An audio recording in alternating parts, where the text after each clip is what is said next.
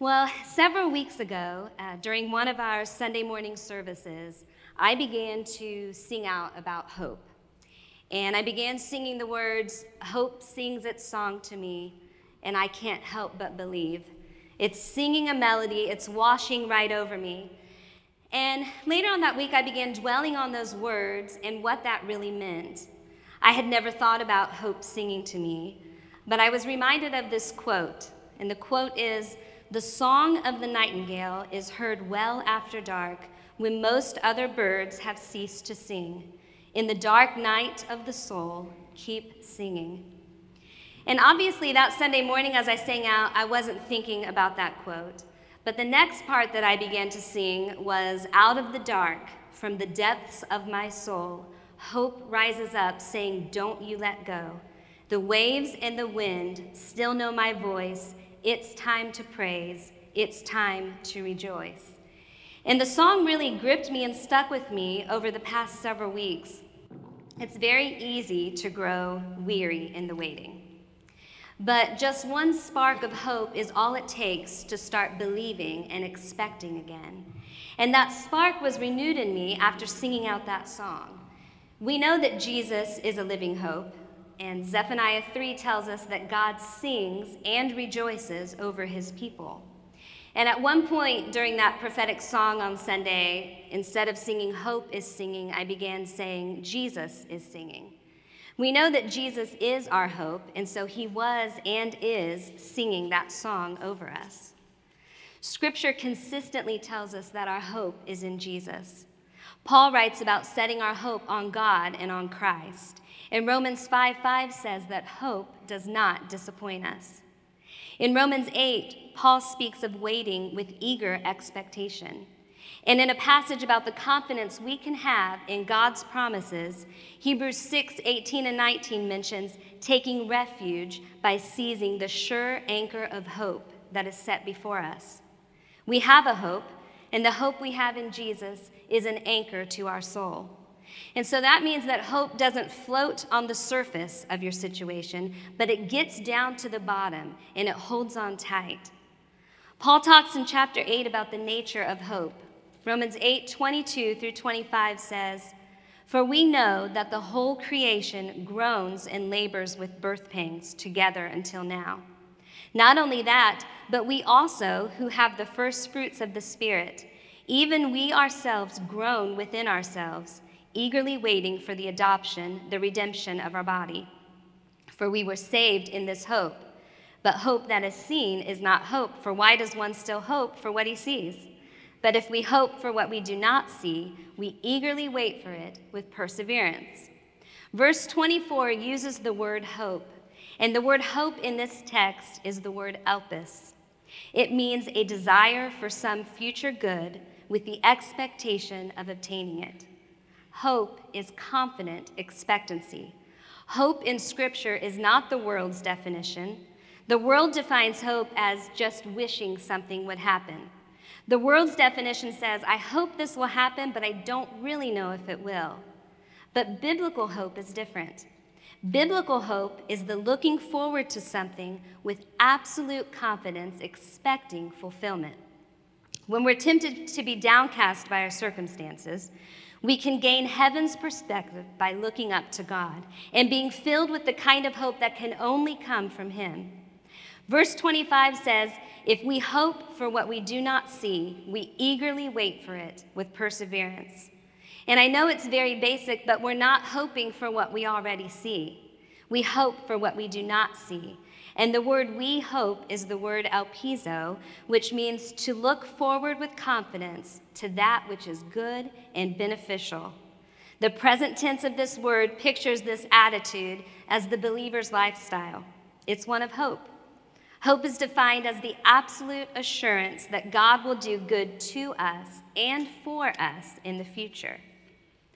W.E. Vine writes that it is not merely a trust in God, but it's a hope that rests upon Him.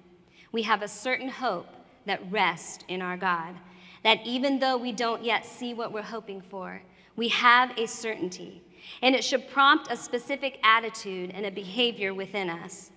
An attitude that says, I know in whom I believe, and my hope rests in him. Eagerly waiting means waiting in great anticipation and waiting with patience to expect fully. Oftentimes we say things like, I'm just going to wait it out, or I'm going to wait this out with patience. And a person with this kind of hope can persevere or bear up under whatever their circumstance is because they have a fixed confidence that knows what is coming. And it's this kind of biblical hope that allows me to declare with confidence Philippians 1 6 that says, There has never been the slightest doubt in my mind that the God who started this great work in you would keep at it and bring it to a flourishing finish. Hope is the proper response to the promises of God. I have walked under the overwhelming weight of dark moments, yet somehow in the midst of the darkness, I was able to let hope in. Just like light that slips through the crack of a door into a darkened room, hope seeped into my heart and soul. And I believe that is a picture of hope singing over us. Hope overwhelms the darkness. To not hope, to not trust, to not believe simply wasn't and isn't an option for me because I have an established history with my King. I have firsthand knowledge of his goodness.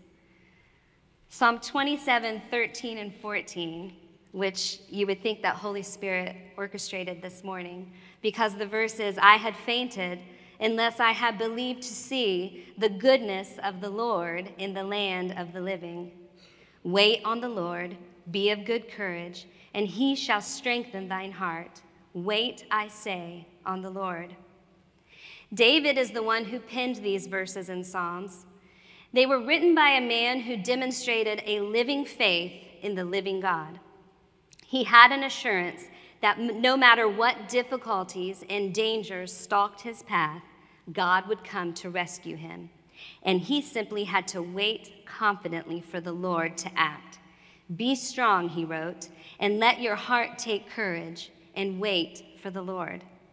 David, who killed the great giant Goliath, and who was honored as one that slew his tens of thousands, admits that without trust in his God, his heart would faint and he would despair.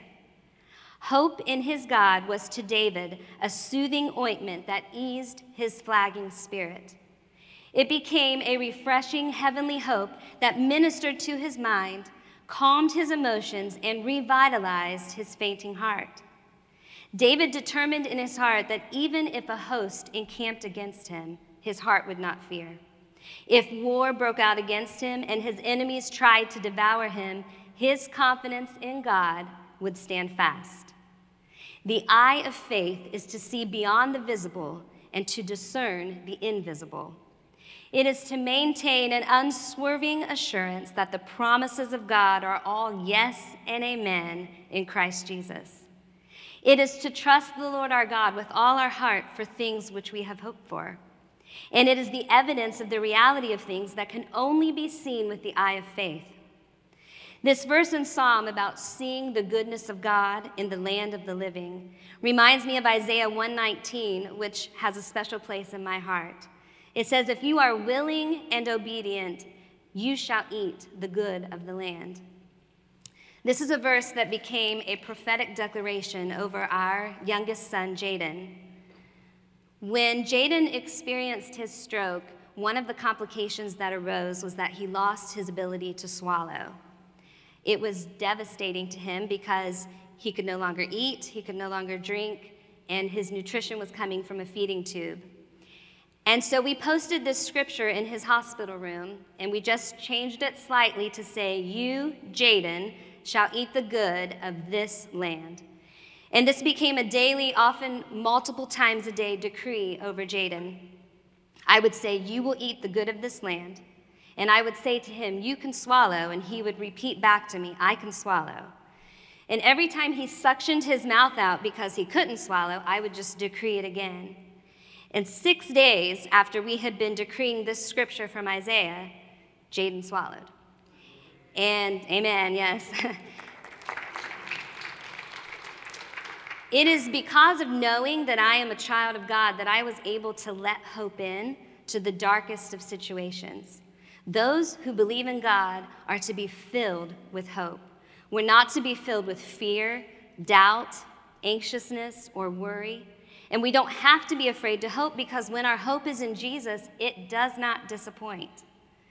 You can't control most things, but you can control the most important things, like where you anchor your trust and where you anchor your heart.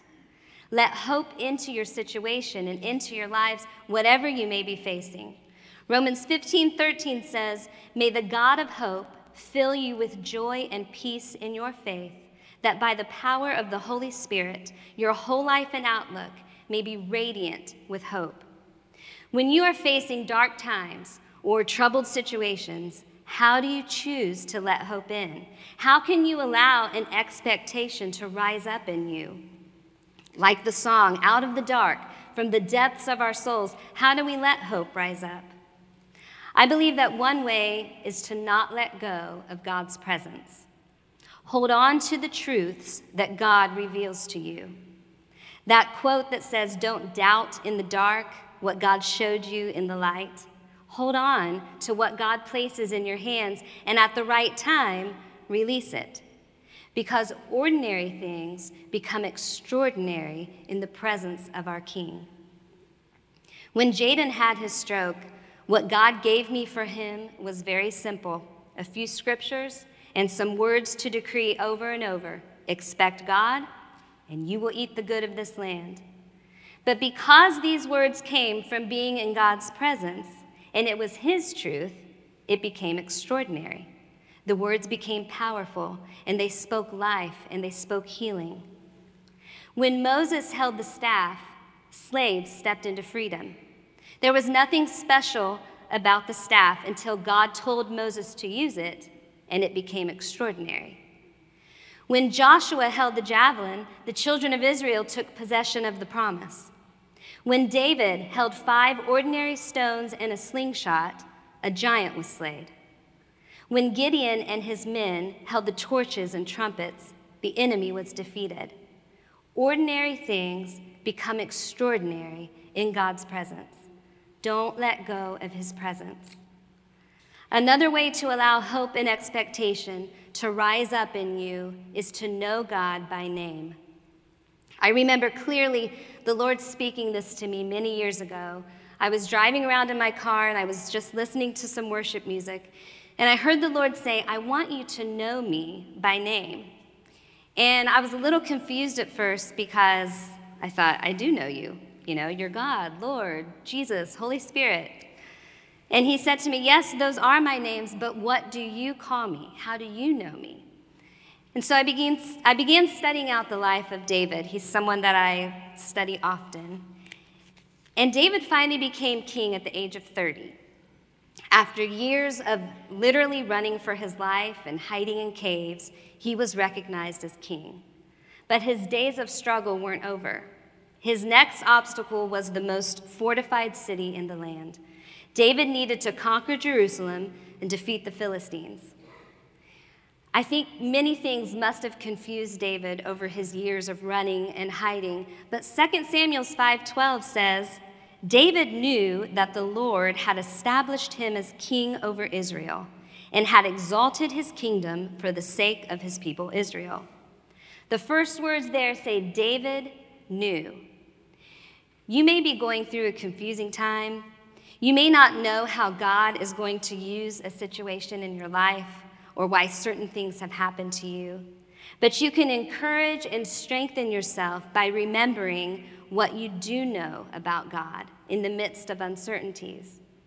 I love this quote by Christine Caine that says, Replace what you don't know about the future with what you do know about God. David would never know for sure why certain events happened in his life but he knew God had done exactly what he promised. In confusing times, recounting what we know refreshes us. In Psalm 144, 1 through 2, David calls God by names he knew. He says, Praise be to the Lord my rock, who trains my hands for war, my fingers for battle. He is my loving God and fortress, my stronghold and deliverer, my shield in whom I take refuge, who subdues people under me. For all of David's needs, his God had a name, and we too can know God by a name for every need. The names David called his God fell from the lips of experience, from things that he knew. Sometimes we stand to learn the most about God from situations we understand the least. So I began exploring and studying the names of God and who I know him to be. And I started to write my own verses like David, declaring who I know God to be to me. And I have added, and I continue adding to these verses. Here's just a small portion of what I have. Praise be to my God and King who comforts, heals, and sustains me. The God who causes stroke symptoms to vanish the God who healed my barrenness and opened my womb, the God who perfects irregular heart rhythms, the God who reveals, the God who restores, the God who redeems, my rock, my source, my strength, my peace, my hope, my joy, my everything, my breath, my dance, the one who hears my cry. And I could go on and on. Who is God to you? What names do you know him by? You will be infused with hope and trust when you call on God and know him by name. A people after God's heart keep a constant spirit of hope. He is the God who makes ways when there seems to be no way. He makes the impossible possible. A few years ago, when our family was walking through a difficult situation, Holy Spirit said this to me. He said, Do not give false power to present circumstances. And I began to really ponder that statement. He was telling me the power I was handing over about that circumstance was in the wrong hands. So my next thought was obviously the power for whatever I'm facing is in God's hands. So I wrote out this statement and I said, I will not give false power, which is control authority, or influence to present circumstances. I will instead decree the power or the capacity, aptitude, authority, mighty, or wonderful works of God. Our present circumstances don't define our future. And that's one reason why you can't give the power over to current situations. The situation doesn't hold the power, God does, as long as we give it to Him. Renew your mind to see the good, the hope. Remind yourself of who God is and that he alone holds the power. Ephesians 1:19 says, "And what is the exceeding greatness of his power toward us who believe, according to the working of his mighty power?" God holds the whole ocean in his hand, and he created the land on which we stand and walk. That same power is available to us today. God is the power that created the heavens and the earth. When he said, Let there be light, the light came to the earth and he created day and night. We see in Exodus 14:21 that God parted the Red Sea. In Joshua 6:20, he made the walls of Jericho fall without a single blow. Joshua 10:13 tells us that even the sun and the moon have to stand still at his command. God is infinitely great. Isaiah 40:28 through 29 says, "Have you not known? Have you not heard? The everlasting God, the Lord, the creator of the ends of the earth, neither faints nor is weary. His understanding is unsearchable. He gives power to the weak, and to those who have no might, he increases strength. So that means that this same power, the same tremendous power that parted the Red Sea in a moment, is available now to you and to me. As I was studying for this message today and I came to this part about the Red Sea, Holy Spirit instantly spoke something to me, and I'm just going to stop right here and declare it. He said, Once again, I'm going to dry up the sea and make a way for your crossing. And I believe that's not just a word for me, but that's a word for the body of Christ. It's a word for his ecclesia, that he is parting the waters. He's making a way, and we're crossing over into new territory. So I just say right now, in Jesus' name, so be it. God, part the waters, make the way. I declare that we're crossing over into the new in Jesus' name. Amen. Amen. Um, the Bible says that the faith of any believer should not be founded in religious reasoning, but on the power of God. 1 Corinthians 2 5. My message and my preaching were not in persuasive words of wisdom, but in demonstration of the Spirit and of power, so that your faith would not rest on the wisdom of men, but on the power of God. We can discuss and we can reason all our life, but when the power of God touches and transforms us, then we know with every part of our being that God is real, that He loves us, and that He wants to heal and save us. We must lay hold of faith in God's power in our personal lives. This power is strong enough to set us free from sin and bring us into a life of abiding in the will of God. And this is what gives us a future and a hope. Faith in God's power allows us to let go and instead let Him. He who has all power over heaven and earth. God's power is exceedingly great. Jesus didn't bring a nice, weak religion to the earth. He brought the powerful reality of the atmosphere of God called the kingdom of God. And in the kingdom of God, evil is destroyed, sickness is overcome, death is defeated, and life flows in abundance. There are two concepts that I want to emphasize in understanding about the power of God. One is that his power is unique meaning that God can do what no one else can do. One example of this is seen in creation. Isaiah 44 24 says, Thus says the Lord your Redeemer, and he who formed you from the womb. I am the Lord who makes all things, who stretches out the heavens all alone, no one else helped him, who spreads abroad the earth by myself. The uniqueness of God, no one can do what he can do, and no one helped him do it. Isaiah 45, 5 through 7 says, I am the Lord, and there is no other. There is no God besides me. I will gird you, though you have not known me, that they may know from the rising of the sun to its setting that there is none besides me. I am the Lord, and there is no other. I form the light and create darkness. I make peace and create calamity. I, the Lord, do all these things. For thus says the Lord, who created the heavens who is God, who formed the earth and made it, who has established it, who did not create it in vain, who formed it to be inhabited. I am the Lord, and there is no other. On and on it goes, and he's saying, There is no one like me. Who can be compared with me? The power of God is unique.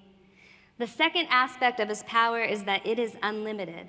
There is nothing too hard for God to do. Psalm 145, 3 through 7 says, Great is the Lord and most worthy of praise. His greatness no one can fathom. One generation commends your works to another. They tell of your mighty acts. They speak of the glorious splendor of your majesty. And I will meditate on your wonderful works. They tell of the power of your awesome works, and I will proclaim your great deeds. They celebrate your abundant goodness and joyfully sing of your righteousness. They shall talk of your powerful acts they shall talk of your power. God's power is unlimited, and there's nothing too hard for him to do. You can see the unlimited power of God in the very first book of the Bible. After the story of creation is when we see the story of Abraham and Sarah. God brings his enormous power of creation down to the human level and shows us what he can do in our own lives and our experiences. We know the story very well when Sarah, was 89 and Abraham was 99, they were told they were going to have a child. Genesis 18 tells us that Abraham and Sarah were both very old by this time, and Sarah was long past the age of having children. Then the Lord said to Abraham, Why did Sarah laugh? Why did she say, Can an old woman like me have a baby? Is anything too hard for the Lord? I will return about this time next year, and Sarah will have a son. It's the Lord Himself who said, Is there anything too hard for me? I wonder how you or I would respond if the Lord came right up to us and looked us straight in the eyes and said, Is there anything too hard for me to do? You see, we can talk about the unlimited power of God, and we can say, Yes, there's nothing too hard for you to do. But the fact is that a lot of us question his power at times, especially in a crisis or in a difficult time a time when we need help and it does not seem to be coming like we think it should. Or we've prayed and there doesn't seem to have been an answer. And we think, where is the power of God? And I think this morning God would look you straight in the eye and just say, Is there anything too hard for me to do? Do you believe the circumstance you may find yourself in today is too hard for God, the maker of the heavens? The creator of the seas, the one who formed you and knows your end from the beginning. His power is unique and his power is unlimited. There is absolutely nothing too hard for him. Hebrews 11:1 says, "Faith is the confidence that what we hope for will actually happen." It gives us assurance about things we cannot see. Faith is the confidence that enables us to feel and act as if it were real. As long as the faith continues, it gives all the force of reality to what is believed. We may not see God or heaven or the angels, but we have faith in them and this leads us to act as if we saw them. Amos 4:13 says, "He who forms the mountains, creates the wind and reveals his thoughts to man." He who turns dawn to darkness and treads the high places of the earth, the Lord God Almighty is his name. That's another name to know him by. The verse tells us who God is. He is a creator. But God is not a creator in the past alone. Amos 4 tells us that God is a continual worker. Often, wind means the Holy Spirit in Scripture. But in this verse, it simply means the wind. I know it's very profound. You might want to jot that down. God is the omnipotent maker of things seen, such as the stupendous mountains, and of things too subtle to be seen, like the wind. Amos 4:13 the message version says, "Look who's here, mountain shaper, wind maker. He laid out the whole plot before Adam he brings everything out of nothing, like dawn out of darkness. He strides across the alpine ridges. His name is God, God of the angel armies. It says he brings everything out of nothing. So this tells me that out of hopelessness, he's going to cause hope to rise up. Out of barrenness, he's going to cause life to spring forth. He is the wind maker creating and doing things too subtle to be seen, but powerful. And how powerful can the wind be? We all know what hurricane strength winds can do. You can't see the wind, but you can certainly see the effect of it. In the wind means about to happen. Wind means to turn the course of, especially to lead a person as one wishes. And this right here is what I'm believing he is the wind maker. It may be subtle, you may not see it yet, but it is about to happen. God absolutely takes what the enemy means for harm and turns it for good. Some of you may be going through a season right now that isn't good. It could be finances, health, marriages, friendships. Your future looks hopeless to you. But God can make something good out of it if you'll give Him the pieces if you'll turn it over to his hands, to the one who has the power. As you look at your situation, you may not see much beauty, but remember that God makes everything beautiful in his time. I have been through times of suffering where I certainly didn't see much beauty in them. But after, after some time had passed, God's purposes were fulfilled and the true beauty of the experience was revealed. I think about Joseph in the book of Genesis. He was sold as a slave by his brothers. He was forced to do a servant's work in Egypt. He was thrown into prison because of a vicious lie. It seems such an ugly, hopeless picture. But God was at work, and ultimately the beauty of the whole picture was revealed. And then Joseph was able to say to his brothers in Genesis 50 20, You meant it to me for evil, but God meant it for good. God made Joseph's experiences beautiful in their time. If you are in the will of God, no matter how dark your situation may be, remember this God has a plan, God has a time, and God will make everything beautiful. He will turn things for good. God is so gracious. He extends grace upon grace. He lets me vent, He lets me get frustrated, but then He reminds me of who He is. He always brings me back to His goodness, to His faithfulness. He always causes hope to rise up inside of me. He reminds me of redemptive moments in my life, of times that weren't wasted, of how his intentions for me are good. So I'm going to share some quick examples again today. Because every time we testify what Jesus has done in our lives, we prophesy that he can do it again for someone else. So just let it stir up your hope and your faith this morning. But here are some things that I can say.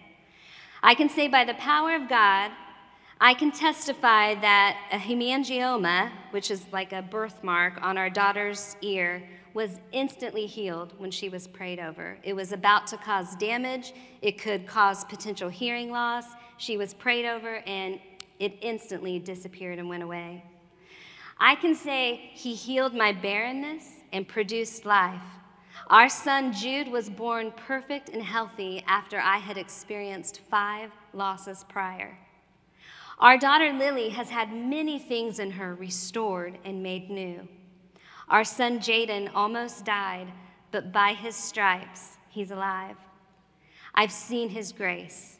I've seen his mercy. I've seen his healing power fall. I know that he heals. I know that He restores. I know that He makes a way when there seems to be no way. What seems impossible to us is never impossible with God. So as we think back and we reflect and remember and testify all that He has done, that's when our hope and our expectation grows. Let hope into your situation and into your lives, whatever you may be facing. He doesn't leave, he doesn't forsake, He's with us every step of the way. God has redemptive plans in place for each one of us. I'd like to ask the worship team to go ahead and come up. God restores, God makes new, God makes things beautiful. Romans 12 12 says, Let the hope burst forth within you, releasing a continual joy. Don't give up in times of trouble, but commune with God at all times. The waves and the wind still know his voice. It's time to praise, it's time to rejoice. I am in alert expectancy, knowing that there is more to come. And I will never give up hope, for I know that hope does not disappoint. My hope is in him, and he is always good. I know that he's the same yesterday, today, and forever. I know in whom I believe, and he is faithful. He keeps his promises. He is always, always good. Amen. Go ahead and stand with me. I want us to seal this word in our hearts today just by decreeing through song. And as we sing this, I want you to think about moments in your life that have been redeemed, and maybe even situations where you're still waiting for God's intended good and start declaring His goodness and His power into your life, into your situation, into your days, into your moments. I truly believe He's parting the waters, He's making a way, and we're crossing into new territory. So let hope arise, let hope sing over us this morning. God, we honor you, we bless you, we exalt you, Jesus.